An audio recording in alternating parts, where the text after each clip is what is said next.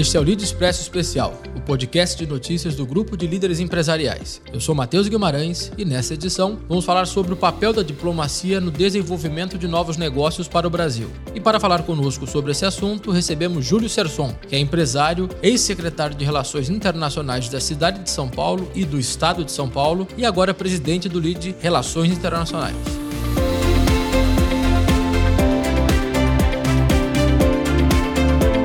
Olá, Júlio, obrigado por participar deste Lead Expresso especial. Um prazer recebê-lo. O prazer é meu, estou à disposição de vocês aí para a gente conversar um pouco. Júlio, então para iniciar o nosso bate-papo, eu e claro quem nos ouve também gostaríamos de conhecê-lo melhor. Então conta pra gente então um pouco sobre a sua trajetória. Parece que a vocação empresarial com certeza vem de família.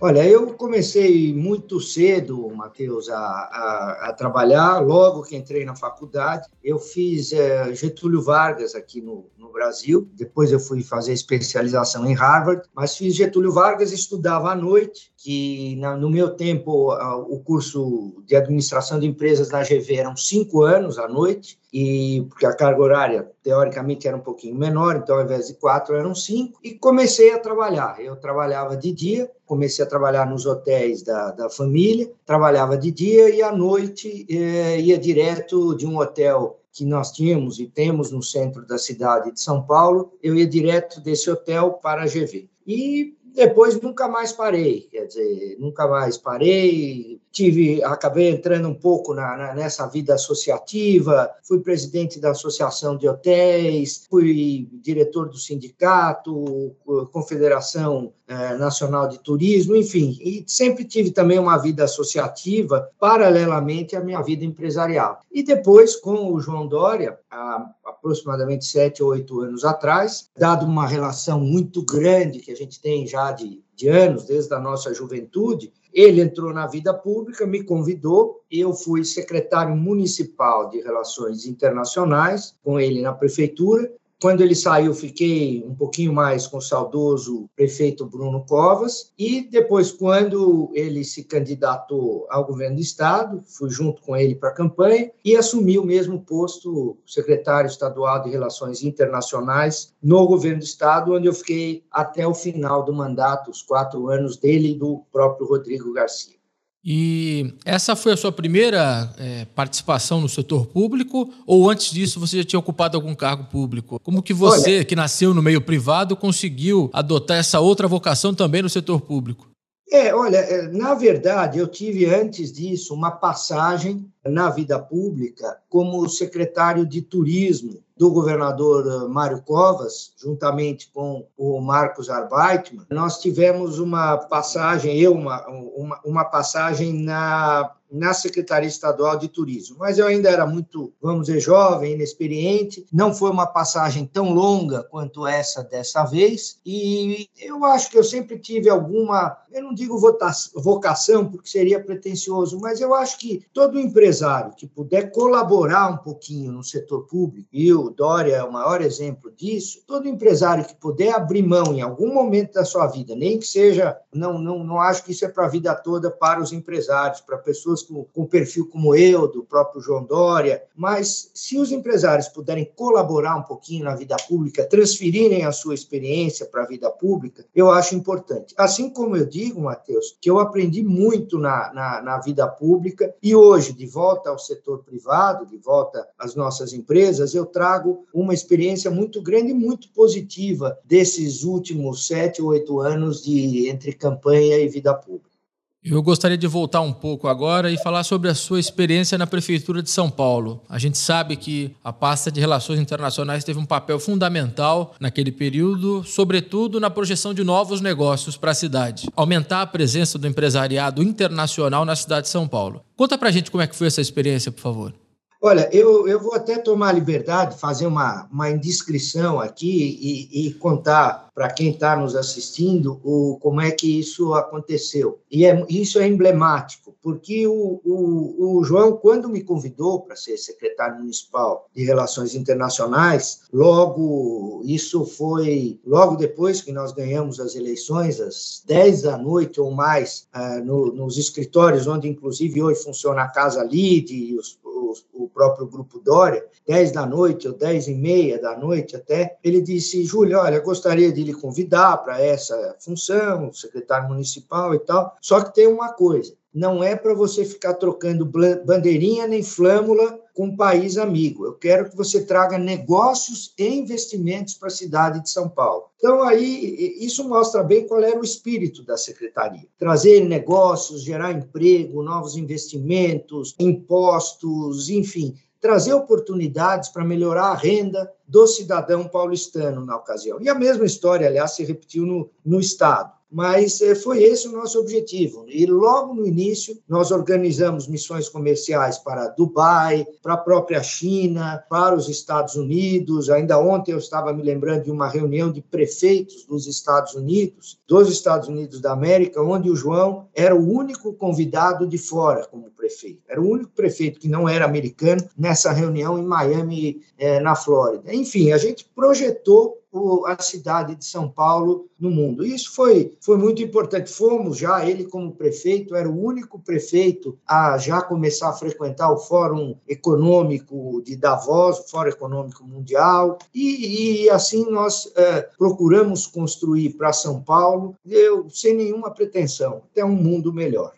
E isso com certeza se aplicou no governo do estado, né? Afinal, São Paulo, o governo de São Paulo, o estado de São Paulo, é um país com vida paralela em relação ao Brasil, economicamente falando, socialmente falando, e com certeza o seu trabalho nesses quatro anos gerou muito mais negócios do que São Paulo tinha antes, correto?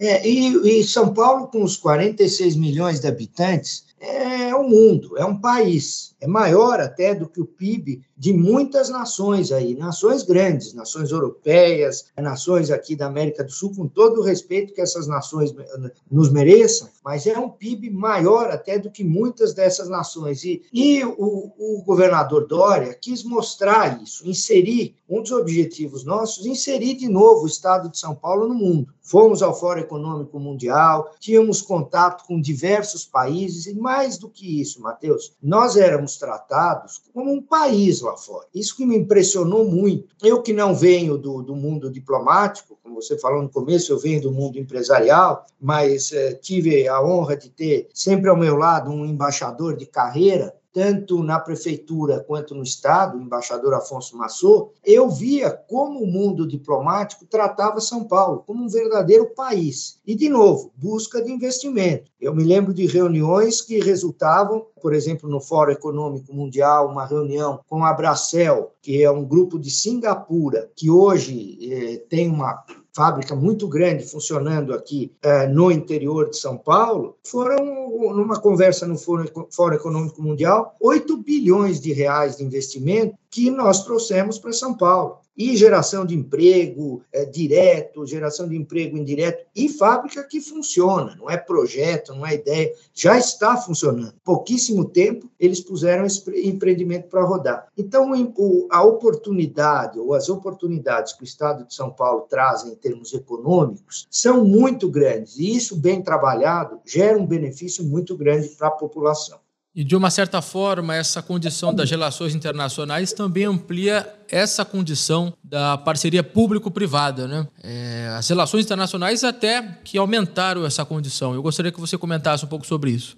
Ah, sem dúvida nenhuma, porque hoje o capital como é que eu posso explicar de, de, de maneira curta para quem está nos ouvindo e vendo? O capital hoje vai onde as oportunidades estão. E nós precisamos de estabilidade jurídica, nós precisamos, e São Paulo tem isso, sempre teve respeito aos contratos, nós precisamos de mão de obra qualificada, e o Estado de São Paulo sempre teve também essa mão de obra, tem essa mão de obra qualificada, as faculdades, as universidades, os centros de pesquisa. Então, nós procuramos, nas Secretaria de Relações Internacionais mostrar isso. E o Estado não tem essa capacidade, muitas vezes, de gerar recursos. O Estado tem as suas funções básicas: saúde, educação, segurança, eu diria até saúde, educação, segurança, isso isso são coisas básicas que o governo tem que prover. Agora, o restante, o governo tem que viabilizar junto à iniciativa privada, trazer investimentos privados, que esses sim têm condição, e claro que esses investimentos privados devem gerar lucros para os investidores. Agora, o serviço melhorar melhorando para a população, claro que isso é bastante válido. Então, a Secretaria Estadual de Relações Internacionais sempre procurou fazer isso, fazendo contato também com empresas estrangeiras. Nós éramos o primeiro, é interessante colocar isso, Matheus, nós éramos o primeiro ponto de entrada dos investimentos estrangeiros aqui para o Estado. Então, eles nos procuravam e aí a gente distribuía aonde haveria interesse, ou para a própria Invest São Paulo, ou para áreas do governo do Estado. E tinha também, ou tem também, sem me alongar muito, Matheus, o outro lado. Dentro do governo, por exemplo, a Secretaria de Educação eh, gostaria de saber um programa educacional do Canadá. Ela nos procurava, nós faria, fazíamos esse primeiro contato, ou direto com o governo canadense, ou com a embaixada, ou com o consulado, e punhamos a Secretaria de Educação para isso. O consulado do Japão nos procurou porque queria colocar quer colocar e colocou estudo de língua japonesa em algumas escolas estaduais. Nós procuramos a Secretaria de Estado de Educação e colocamos os dois em contato. E assim sucessivamente, quer dizer, foi um mundo de oportunidades e um trabalho que deu muita satisfação mesmo. E o que você tirou de ensinamentos desse período? Você agora volta, retorna ao setor privado com uma bagagem de mais de sete anos no setor público. É quase que o papel inverso agora é o que você fez há sete, oito anos atrás. O que você leva de ensinamentos desse período? Olha, é muito boa a tua colocação, porque os ensinamentos são inúmeros. Eu acho que eu volto mais paciente, eu volto mais é, entendendo um pouco a dinâmica do setor público, volto como um admirador de muitos e de, dos profissionais da área pública em geral. Eu não tinha essa consciência, confesso a você, que o setor, setor público brasileiro tem tantas ilhas de competência e pessoas comprometidas como eu vim encontrar no, na, no próprio governo municipal e no governo estadual. Quer dizer, pessoas comprometidas, pessoas que estão lá, é um lugar o poder público no Brasil, infelizmente, paga salários nem sempre tão bons, ou na maioria das vezes salários abaixo da iniciativa privada, e eu vi muita gente que está no poder público porque gosta, porque acha que pode colaborar. Então, isso eu aprendi, aprendi as dificuldades também, aprendi a vencer dificuldades dentro do, do poder público, aprendi que recursos existem, desde que esses recursos sejam bem aplicados, de forma correta, de forma transparente, de forma honesta, muito pode ser feito. Então, eu, eu diria que eu volto até renovado e, e, e agradeço ao governador Dória, ao próprio governador Rodrigo Garcia, a, a, toda a equipe. Fiz bons amigos no setor público. O João tinha um time, tanto na prefeitura quanto no Estado. Ele e o Rodrigo, um time espetacular secretários do mais alto nível, nas reuniões de secretariado, eu sentava ao lado de ministros, ex-governadores, prefeitos, eu até me sentia às vezes pequenininho assim, mas me ensinou muito essa convivência. Quando é que você tem a oportunidade de estar com ex-prefeitos, governadores, ministros de estado, discutindo, conversando, trocando ideias? Então isso foi muito importante para mim, foi, eu diria, Matheus, um, um grande aprendizado. E agora, e como resultado do setor privado, do retorno ao setor privado, você assume a presidência do LID Relações Internacionais. É uma plataforma que tem muito a contribuir no diálogo e no estímulo do setor privado nos mais diversos setores do mercado e na propulsão de novos negócios também. Como é que você pretende trabalhar a plataforma?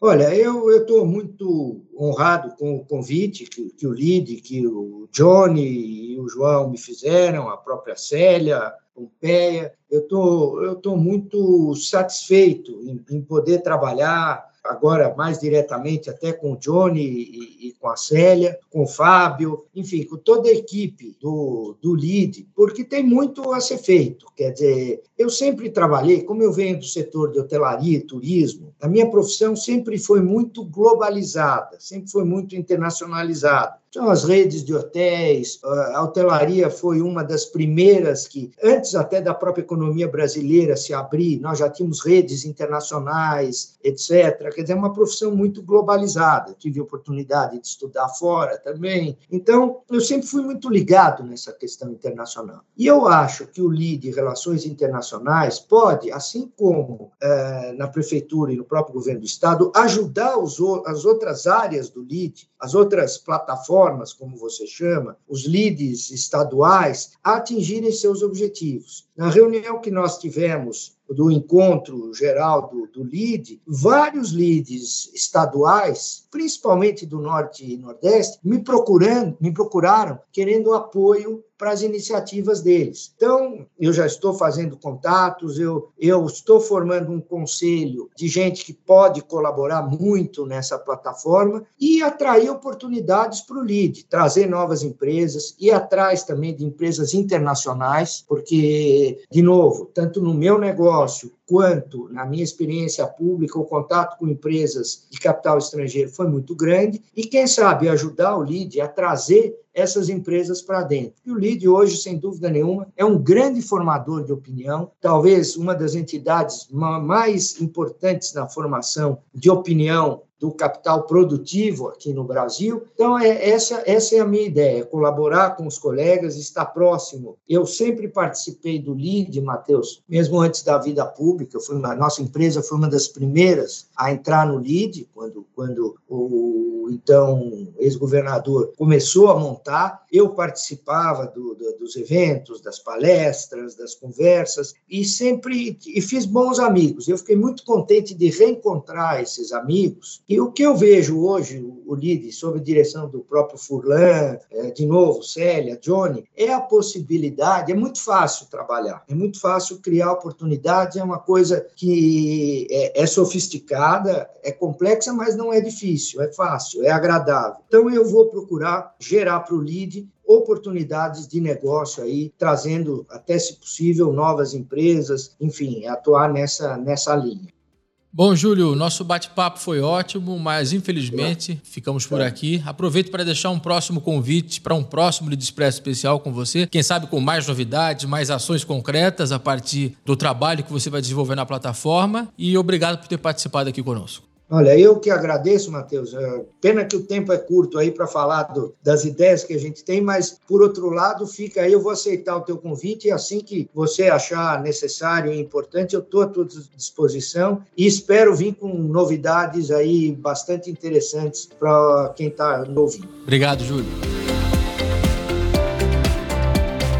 Este foi o Lead Expresso Especial e nessa edição recebemos Júlio Serson, que é empresário, ex-secretário de Relações Internacionais da cidade de São Paulo e do estado de São Paulo e agora presidente do Lead Relações Internacionais. Ouça esta e outras edições especiais do Lead Expresso nas principais plataformas de áudio ou no portal líder.inc. Até a próxima!